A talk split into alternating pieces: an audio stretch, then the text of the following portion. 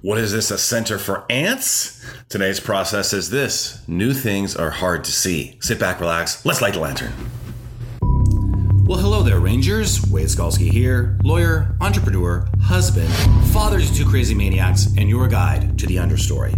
You, my friend, have a problem. You are stuck in a 9 to 5 and you want out. And the challenge is the way out lies through the understory, which is filled with monsters and bandits. Don't worry, we'll get out together. Just remember, admission to the understory is free, but understanding always has a price. Let's light the lantern.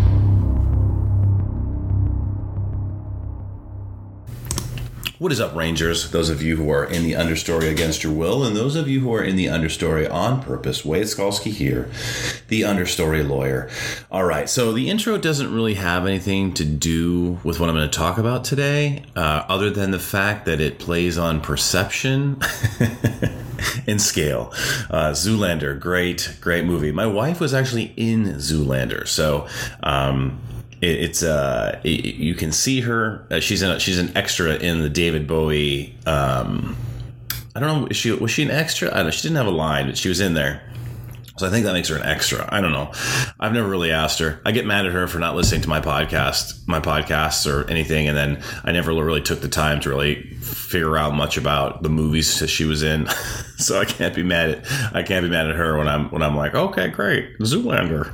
Um, all right, so I I have kind of an interesting story to tell you about perception, and uh, what's interesting to me, you may think it's boring or silly or whatever, but um, so I have started to bike to work, and there's so many things that go into this, right? Like one, it's a discovered advance because I didn't sell my my road bike from the triathlon I did six years ago. I just kind of carried it around with me, kind of like you carry around a lot of your internet programs that you've purchased and never used. Okay, uh, that one's free. Different different podcast, um, but.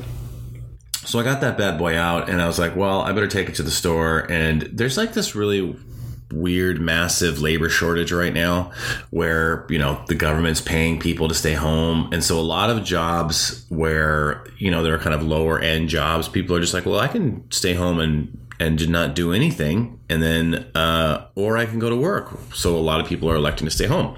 And so we're in this really weird situation where somehow we have uh, high unemployment you know we have high unemployment and a labor shortage which is just that that's a podcast in and of itself just from the economics of that. I have an economics degree from the university of arizona which is a, a powerhouse that i obtained from them 20 years ago or 20 30 however many years ago 1995 right? 26 years ago and uh, and so yes, I've used that economics degree many times in my life, and I'm an expert at economics. So that, but I don't. I'll, we'll talk about it later. Uh, not really an expert at economics, but um, so anyway.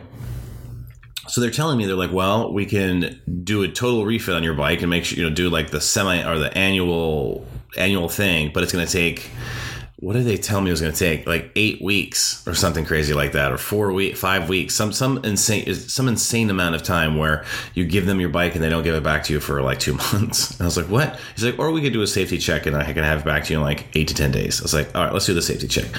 So they do the safety check. I get the bike back it's glorious. And so I, I, and I haven't ridden this bike for six years or seven years since the triathlon, just been carrying it around from place to place. And, um, also I don't, like when I did the triathlon, I bought the bike, I kind of rode it around a little bit, and then I did the triathlon, and then I never, I never did anything with it again. Right? Like I never been a bicyclist. Okay. And so when I decided that I was gonna heed my wife's advice because she's like, "This would be a good opportunity for you to work on that belly," I was like, "All right, great. Uh, you can ride your bike to work." And so work is about two and a half miles away, um, and it, it's actually the perfect amount of because it takes like you know 10 or 15 minutes to get there or whatever. It's like actually like three it ends up being three miles away. If you just shoot there straight in your car it's two and a half but the way that i go it's like three miles. It's like six miles a day on the bike that i'm doing monday through friday. And um and so as i started to as i started to kind of do the bike around um, it was it was kind of nerve wracking in the beginning because it's basically like when you first start to drive your car. Sometimes, at least I did this when opposing traffic would come. I would like drift over to the right a little bit my lane because I was nervous, and I don't have the spatial awareness, or I should say, I don't have the the veil of familiar. I don't have the veil of familiarity with riding the bike to where I'm comfortable with just cars just zipping by me, right?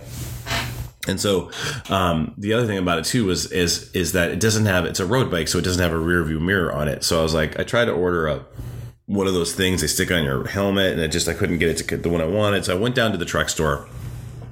For, well, actually, at first I went to Conti's bike shop because uh, it's local and it's not a chain. And so I was like, "Hey, do you guys have one of these things you can stick on your helmet?" And all they had was these like beach cruiser rear view mirrors you put on your handlebars. I like, I don't want to put this on my beautiful road bike. So they didn't have it. So then I went down the street to the Trek store and they had this one that you put on your, I wanted one that you put on your helmet because they're a little bigger, but they had one you put on your glasses. And it's like, it has a mirror on it that's the size of the mirror that's on a dental tool. You ever see that mirror that the, the, that the dentist sticks in your mouth? That's about the size of the mirror, but you put it on your gla- your glasses. You put it on your glasses, and so I put on my glasses, and at first I was like, this doesn't work because you can't see anything out of it because you're not used to looking at a rearview mirror that's the size of a dental tool. And I was like, this isn't going to work. And so, because I'm used to a big, I'm used to a big ass mirror where I just look at it, right? But the way that this is set is you have to kind of have it just perfect in your vision of where you want it. And then it's it, it was actually a little bit dangerous the first time I tried to get used to it because I would immediately I would like move my head and try to get my eye to, to see it, but you don't do that. You just move your eye. And after a little bit, I could kind of see it when there was a car that was coming up behind me. And but my because I'd never seen that angle before, my brain had a really hard time processing um, what was like a car moving and what was just something parked or whatever. It was just it was really difficult because I'd never ever utilize in my life a rearview mirror that big right next to your eye.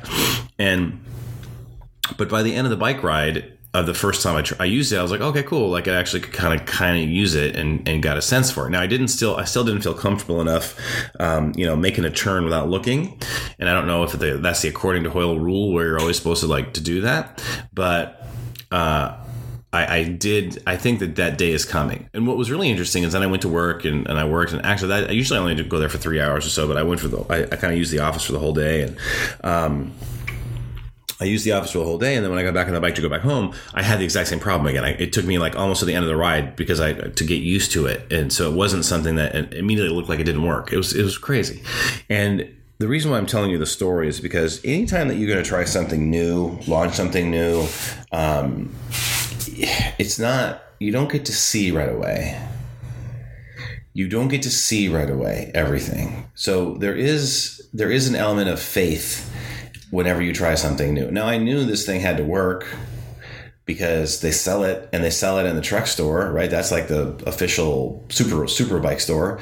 And and you know and so obviously if if, if, if it didn't work people wouldn't buy it you know, they wouldn't sell it in the store because they're like, oh no, everyone comes back and hates this thing. So people like it, and I can see why they like it because it's you know it doesn't mess up your bike, and but it takes time with anything new, even if you know that it's right, and it takes a little bit of leap of faith. So how does this apply to you, guy stuck in nine to five job wanting to get out? Well, couple things. One, you have to have faith that your idea to leave is the right one. Just the idea to leave. You're like, okay, this is the right idea. You have to have faith that whatever framework that you're going to pick to get out, like whatever your business that you're going to pick, your business, your experience, your service, whatever, your, your widget you're going to sell, that's going to, you're going to be able to, um, to do that. And it's really hard because how do you have faith in something that you don't know? Well, you can have faith in a process you, it's harder to have faith in specific tactics and strategies because the world is always changing and it's so complex. Like right now, there's this drumbeat of, oh, you know, some people are like, well, everything's going to go back to normal, right? After all this stuff settles down. And then some people are like, this is all, this is never going to go back to normal. And how are you supposed to make a decision either way about leaving the security of your job in one of the most tumultuous times in the or making the decision to leave in one of the most most tumultuous times in the history of time.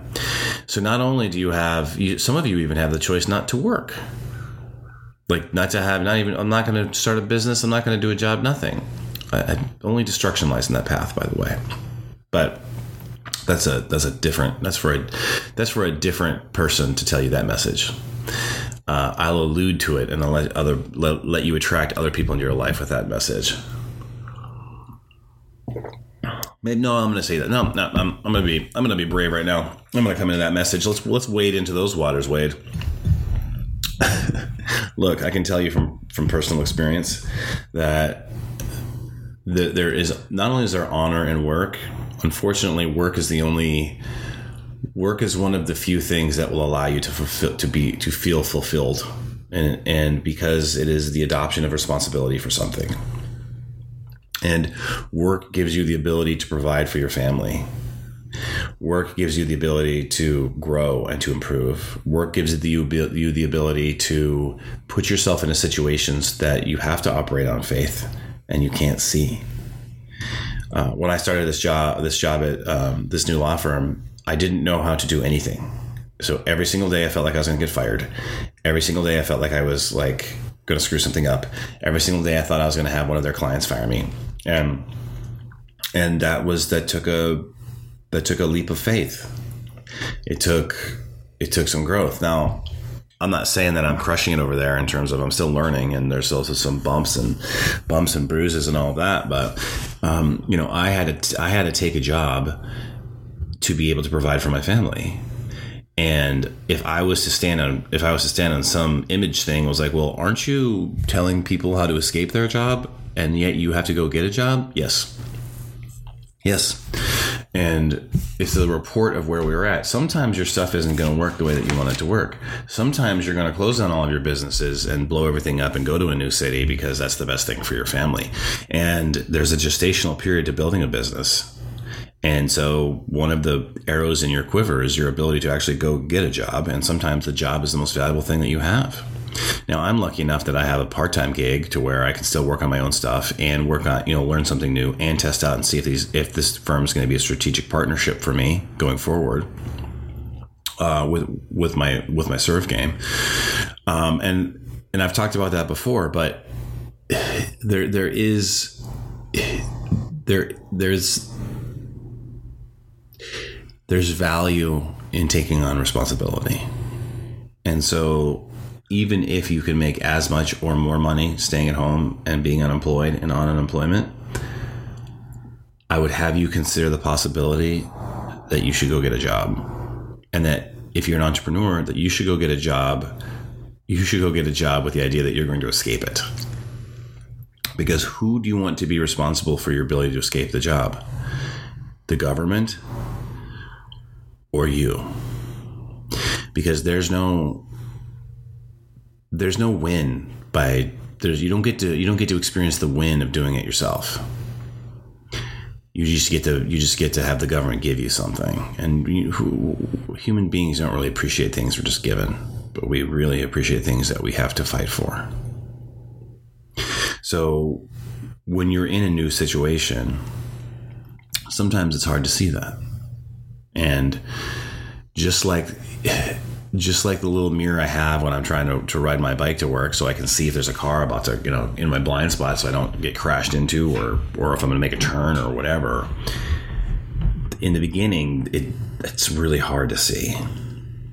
But the more reps that you get and the more work you put in, eventually it's just it what you couldn't see before you see every day just just in the light of day normal like you see everything else. You see it.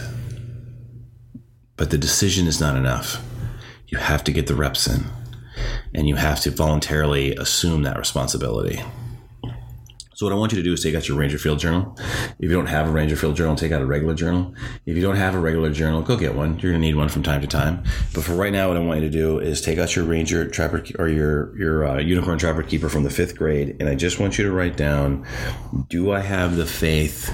Do I have enough faith in myself to hang in there until I can see? And just remember, there is no end if you stay in the path of understanding.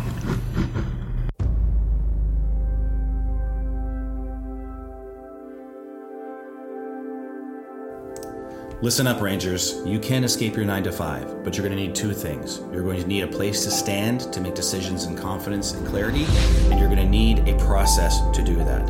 I wrote a book, Creative Clearing The Husband Entrepreneur's Guide to Escape the 9 to 5, that will give you those two things. It took me 20 years to write that book. I stepped on every landmine. I battled lots of monsters and bandits in the understory so that you don't have to. I know you've been promised the magical course, coach, codex, crypto on the internet before, but those things teach tactics and strategies. I wrote this book so that if I hand it to you and you take it and you read it and you use it, it will give you a process that if we never talked again, it is inevitable for you to escape your 9 to 5. Go to creativeclearingbook.com. Again, that's creativeclearingbook.com. All you have to pay is the shipping and handling, and I will send you this book for free. Rangers understanding never ends, but I want you to get to where you want to go. Go like the lantern.